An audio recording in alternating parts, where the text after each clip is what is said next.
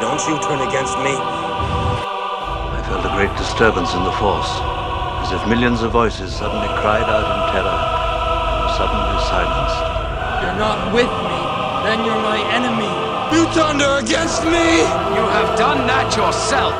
Release your anger. Only your hatred can destroy me.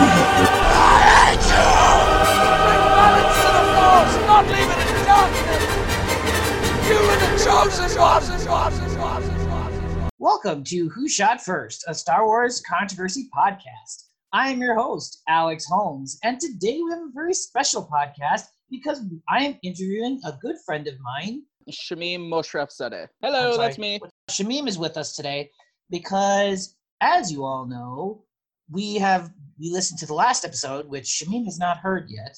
But in the last episode, we talked about the Phantom Menace, and I did my very best, Shamim, to to say the good things that that are in it.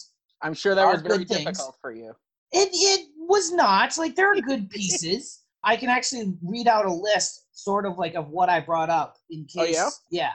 So, but anyway, it ca- might have come off and put a more detail in the not so great parts. So I wanted to interview somebody that is really into the Phantom Menace and the prequel area and that kind of thing to get more honest opinion about it. Sure, sounds good. Thank you very much for coming on the podcast today. It's my pleasure. This is where the fun begins. a couple of the things that we I brought up as positives are it introduced brand new generation of Star Wars fans to Mhm. Star Wars. hmm That was a big piece of it because if other people hadn't seen them, they wouldn't seen them when they were younger. They wouldn't have done anything with them. They wouldn't have been exposed to Star Wars.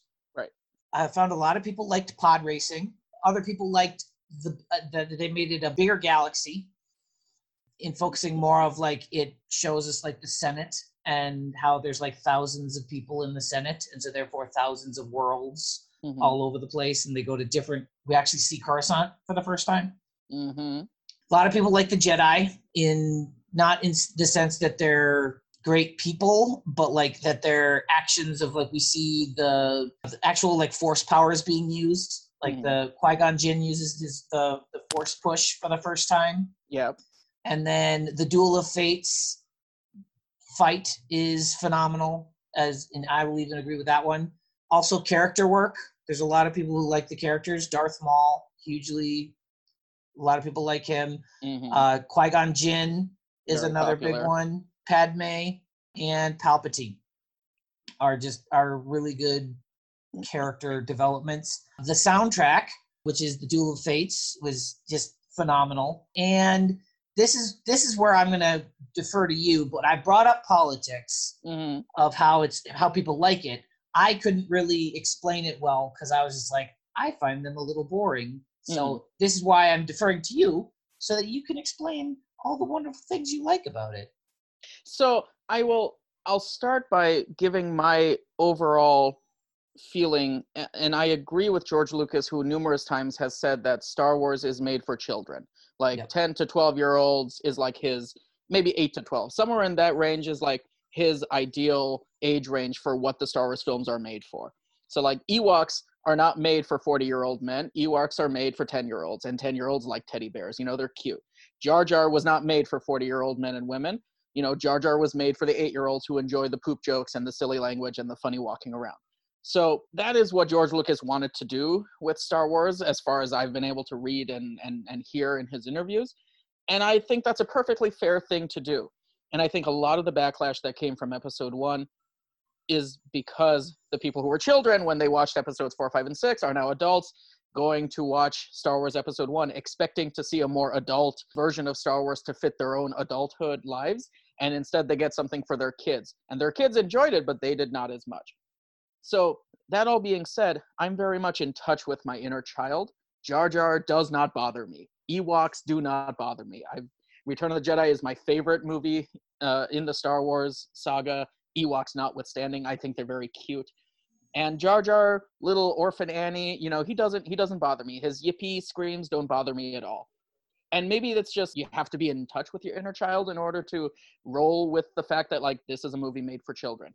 Now, a lot of people then will say, well, if it's made for children, then why are there are so many politics and and adult boring conversations going on in episode one? And that's a fair criticism that some people will weigh against episode one. To me though in any children's movie even disney movies you go and you watch it as a child and there will be parts of the dialogue and parts of the plot that will go over your head that you don't understand going you know it's fun as an adult to go back and rewatch disney movies that you saw as a kid and you're like oh that's what they're talking about here. Oh that's what this scene is really about. That's what the subtext is about.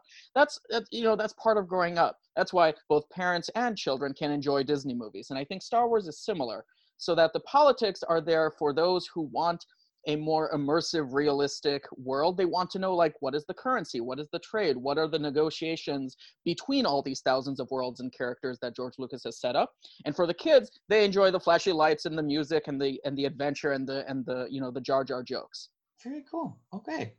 That that makes a lot of sense. thank you i try So what do you like about the politics?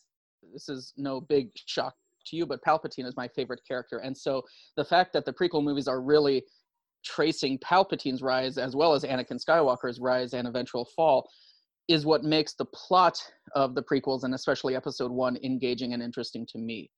Seeing him manipulate his way from a local senator from Naboo to becoming basically the president of the universe, the chancellor, is a very fascinating and interesting, engaging arc for me because the Emperor is my favorite character, and I want to know how he went from whatever he was to ultimately the biggest bad guy in the universe in episode six, where we first see him as Ian McDiarmid. Reading the expanded universe, I always enjoyed the political machinations of different characters. You mean the discontinued current expanded universe, correct?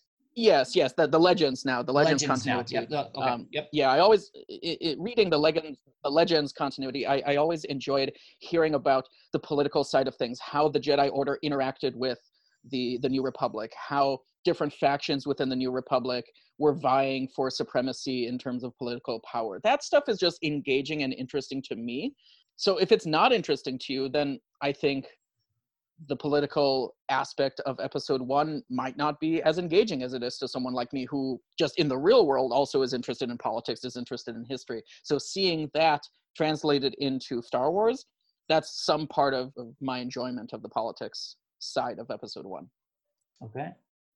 So you enjoyed Jar Jar. How do you feel about midichlorians? So here's the thing. I think that people have a false dichotomy. Either the force is 100% spiritual without any basis in scientific fact, or it is um, demystified with the midichlorians. And I think people don't understand how both can be true. And for me, both can be true.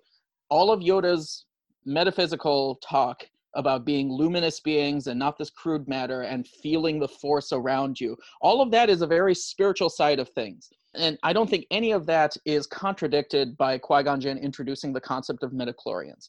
The symbiotic relationship between these microorganisms and the humans and the other creatures who, who have them inside them that allow them to commune with the force.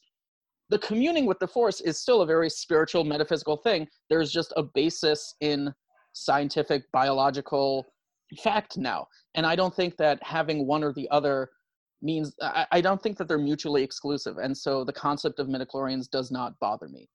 The, I, I think, I think one of the reasons that midichlorians exist from a plot perspective is to help identify that Anakin Skywalker is a very special person. Because in the original trilogy, we know that Yoda is like you know he's the one who trained obi-wan who trained vader who trained luke. So it's like yoda is the biggest baddest jedi in the original trilogy.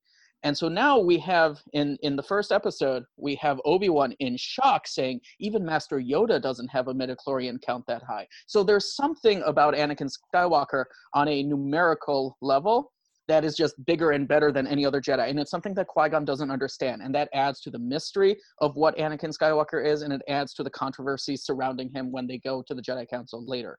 So I think not only from a plot perspective, it's important to show that Anakin Skywalker is special because it's like he's higher even than Yoda. His power level, it, it's like power level in Dragon Ball Z. You know, that's kind of how I look at it. Like Anakin's power level is higher than Yoda's. So that's you know that sets up something so from that aspect as well as further demystifying aspects of the force and expanding the lore of the force i think it works Okay. Do you think the acting was really good? So I think that the acting in episode one is the best out of the prequel trilogy. I think Really? yes. Um, Okay. Please yes. explain. Well, Liam Neeson is in there, and so he just automatically elevates the overall acting quality to a whole nother level, in my opinion, because he's a phenomenal actor, and every line he delivers is pure perfection. I think anyone who hates the prequel movies will agree that Qui Gon Jinn and Liam Neeson's portrayal of that character, it's an awesome character and a worthy addition to the the legacy of the Jedi. Ian McDiarmid, phenomenal as Palpatine always. Natalie Portman, Academy Award winning actress, you know, she does a really good job. In episode one, I think playing the Queen, she did a marvelous job playing the Queen. I don't like her as much playing the Padme role, and so that's why I, I dislike her more in episodes two and three because she doesn't have the regality and the nobility of playing the Queen. I think she did a really good job playing the Queen. All the supporting characters are really good. Darth Maul has a presence. He only utters like three lines of dialogue, but he has a presence on screen. And uh, you know the voice actors for the Neimoidians, the voice actor for Watto, even Jar Jar Binks, I think for what he's supposed to be, does the job well. I'm entertained when I watch Jar Jar interact with the Jedi in the submarine. Like Obi Wan is so done with Jar Jar, and I think that's what a lot of the audience feels. But like that's you're supposed to feel that. It's like when you're watching Treebeard in Lord of the Rings and you start getting bored. That's the point.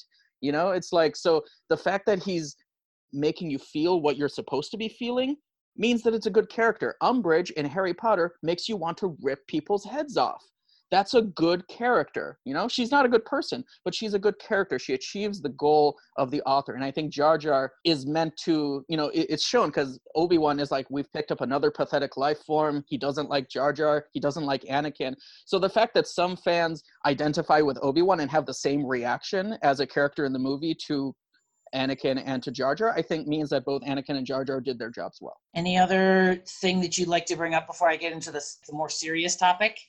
You've you've mentioned already that the music is amazing. I think that all three prequel movies have some of the best soundtracks in any of the nine Star Wars films.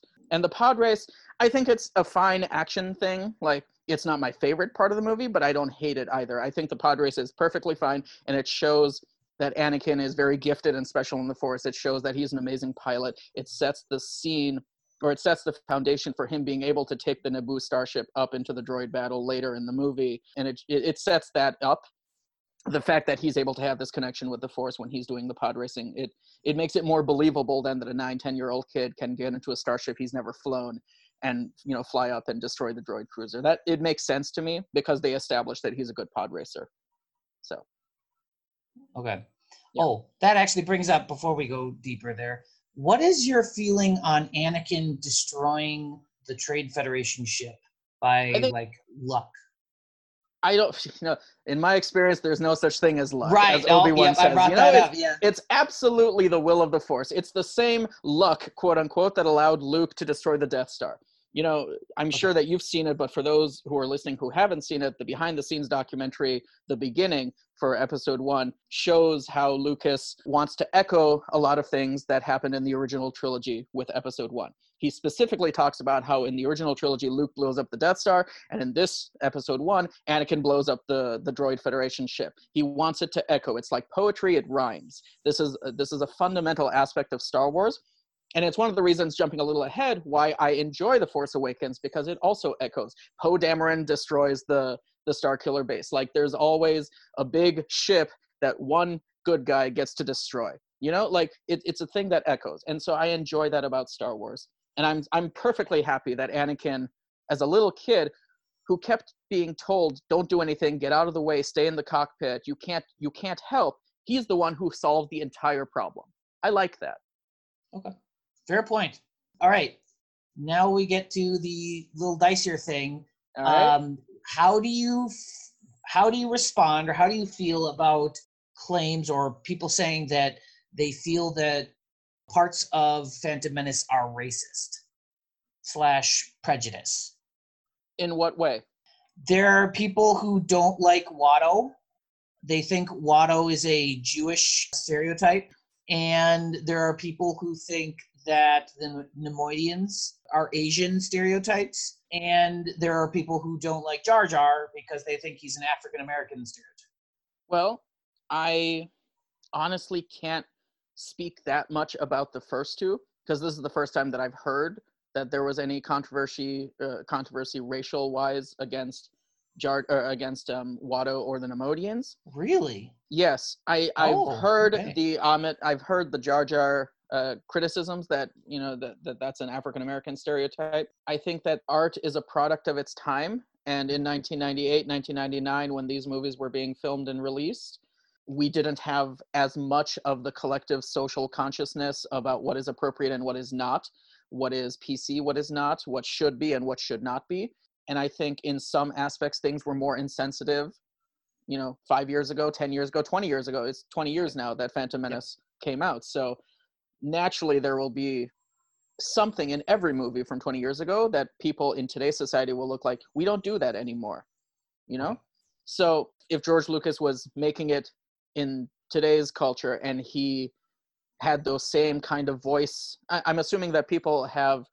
Uh, issue with the the quality of the voice or the accent of the, voice. the voice. accent of the voice. The biggest argument is that it's not necessarily one specific thing. It's that it's like all of the pieces together. In that, like he is, he's he's he's lanky, so he's he's long and lanky and like slouchy. He's lazy. He's stupid. He has he's clumsy, and his accent. And other people have claimed that his like ear things kind of look like dreadlocks. Now, I think that might be going a little too far, but there it's and the argument is that you put all those things together and that's where it becomes racist. And and just so you know, from what I've found, most people who make the claim that he is, for instance, racist or or not that George is, but that that character is. I also was just recently reading a book and everything about like white white privilege or and like, white indifference and ignorance and so it's it's more of like not and people who claim that it's a racist character are not necessarily saying george is racist they're more saying like he saw things and it was subconsciously he put this kind of character in it. Now where most people get upset with the character itself is how george defends the character because when if you ask him about that character he immediately gets mad and says you're being an idiot and he's not a racist character. So that's that's where i found is most people are not necessarily like you shouldn't watch star wars because of these possible stereotypes and stuff but it's that george has not been able to accept that maybe i had some prejudices or something going into them and he still won't accept like any kind of criticism I think so. I had not heard that. I had not read or seen any interviews with George being asked about Jar Jar or any of his other potentially racially problematic characters. So I cannot speak from direct experience on that. Yeah. Um, one thing I might, I think that that's a fair criticism that people have to say that we wish that the author would acknowledge that certain characters or tropes within a character or uh, creative decisions that were made when creating a character relied heavily on or even subtly on some racial stereotypes that people find offensive. I think it would be very healthy for authors to acknowledge that yes this is what i did at the time would i do that same thing now no because i've learned differently and i've learned better to, to make better things i think that's a very fair and fine thing for fans of any work to ask of their author I wonder, not having seen the interview or read the interview or knowing any of the context of George Lucas's "Oh, you're stupid," you know, he's not racist character. Not knowing any of the context, I would also say that George Lucas has endured 20 years of hatred for Jar Jar and mm-hmm. Episode One. So again, not knowing the context, it's possible that he has gotten tired of trying to defend Jar Jar Binks as a character and then also is now being accused of being racist and it may have been like a step too far for him to even be able to step back and consider is it racist? Mm-hmm. You know? And i'm not saying that as an excuse. I'm saying that as a possible explanation. But i don't know i i don't know enough to be able to have a more informed opinion on that matter Okay. Now, to a lighter tone, now we get to talk about a wonderful piece. What do you think about Darth Jar Jar? this is the stupidest fan theory i have ever heard in my entire life Really? Yes, I hate the Darth Jar Jar fan theory. I hate it with every fiber of my being. Okay. Um, Could you explain why? Okay, so like there's I've I've heard and I've read different permutations of the Darth Jar Jar theory. So I can I can give you what the theory is. okay, give me what you're basing it on, Okay. and then I'll re- And then- reply yeah. to that. We can have a good solid baseline. There we go. So the theory that I base it off of is that Jar Jar was initially written to be a Darth, or not like a, a, a Palpatine assistant, so like a, a Sith. hmm They he then, due to the backlash of all of the of Jar Jar, George then rewrote the character out of the films. So he did not go he was not going to he did not decide he decided he was supposed to be a Yoda character, basically, Mhm. is the theory. And that like he's a guy in the back, he's supposed to be all ditzy, but his things are acting in a certain way. And so the argument is that there are pieces of that theory that he's Darth Jar Jar that are left in the, the later movies, but it's not that he's actually because I I don't take affect the people who are like, oh yeah, it's all like Darth Jar Jar was behind it all along. No, I think that is not real. Okay. But what I what, what I'm basing it off of is that initially it was written that way, and then George backed off on it. That may very well be true. It's to me like it doesn't matter one way or the other because it, it's one thing to have a theory that expands upon what is already in the films to try and explain something that is in episodes two and three. But the Darth Jar Jar theory to me is a debate that begins in words and ends in words because that's not what the character is. So to say that like that might have been the original vision for the character that's fine. There were 50 other original visions for luke starkiller and you know and darth vader and and everyone in the original trilogy and, and all you know there are drafts and drafts and drafts. So to try and come up with like a theory for all of these other abandoned plot lines i don't i, I think is a little bit of a waste of time. And so i i don't really have much else to think about it. Okay. Ovid Best has commented on it and said what and said that it there's some stuff that's ridiculous, but there's a lot that is actually valid in what they they said well in you what it was supposed to be. in it, that that idea of the bumbling character then becoming the big reveal is very much based in Yoda, but it's also very much based in I don't know if you're you've read the New Jedi Order trilogy or series in Legends, but it's spoilers now for New Jedi Order. Can we do that here? Yeah, yeah. I mean, it's it's very much It's- inspired it's a 20 by year old. yeah, I know. the series is 20 years old. the you know the Onimi Yuuzhan Vong character, the uh, who was ultimately revealed to be the big bad, and he was basically the court gesture for the entire 19 book series.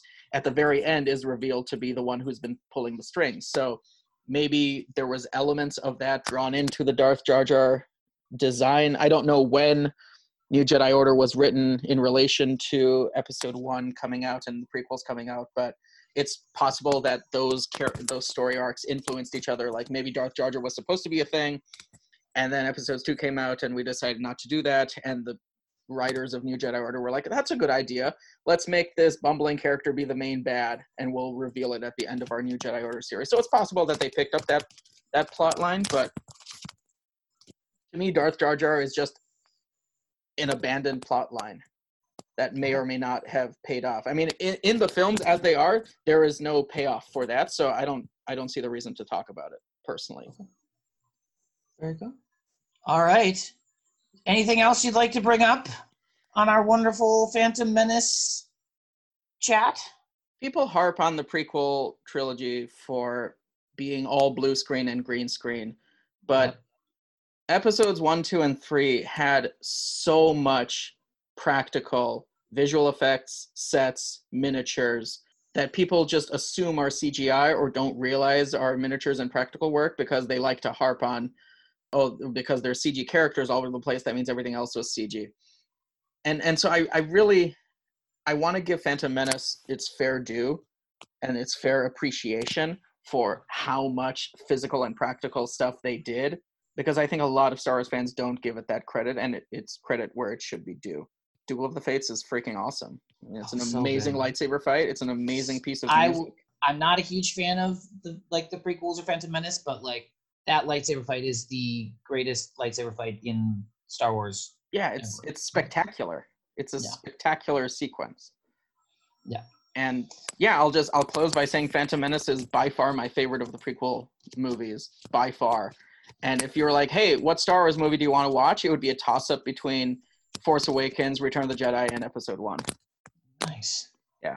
Okay. So- Well, I just want to say thank you so much for being on here and like just talking with me about this because that's that's kind of like the part of the this episode or these this podcast that I want to do is like that we can talk about this and like I'm not a huge fan of the prequels. You are, but like we're not yelling at each other and saying like Mhm. you're an idiot and I'm an idiot and I'm not a real Star Wars fan and you're not a real Star Wars fan. Like that I want to bring that back to the Star Wars universe of just having open conversations. Yeah. And so that so I just want to thank you for talking with me about this. It and was my to have you privilege. On, I hope to have you on again because I, I got I think a couple episodes of information here because I got your Jar Jar stuff, which is great. No, thank you so much for for being on. Thank you for having me on. It was You're great. Thanks, welcome. Alex. You can find us on Twitter at Who Shot One SW Pod. That's Who Shot One SW Pod. And you can find us on email with Who Shot First SW Pod at gmail.com. That's Who Shot First SW Pod at gmail.com. Thank you for listening and never tell us the odds. Never tell me the odds. I don't know. I have a bad feeling about this. I felt a great disturbance in the force, as if millions of voices suddenly cried out in terror and were suddenly silenced. Don't you turn against me. Before the dark time. You underestimate my power! You thunder against me! You have done that yourself. I find your lack of faith disturbing. Chancellor Palpatine is evil! From my point of view, the Jedi are evil! Release your anger. Only your hatred can destroy me. Bring balance to the force! Not leave it in darkness! You're not with me, then you're my enemy. Now you have become the very thing you swore to destroy. You are the chosen one!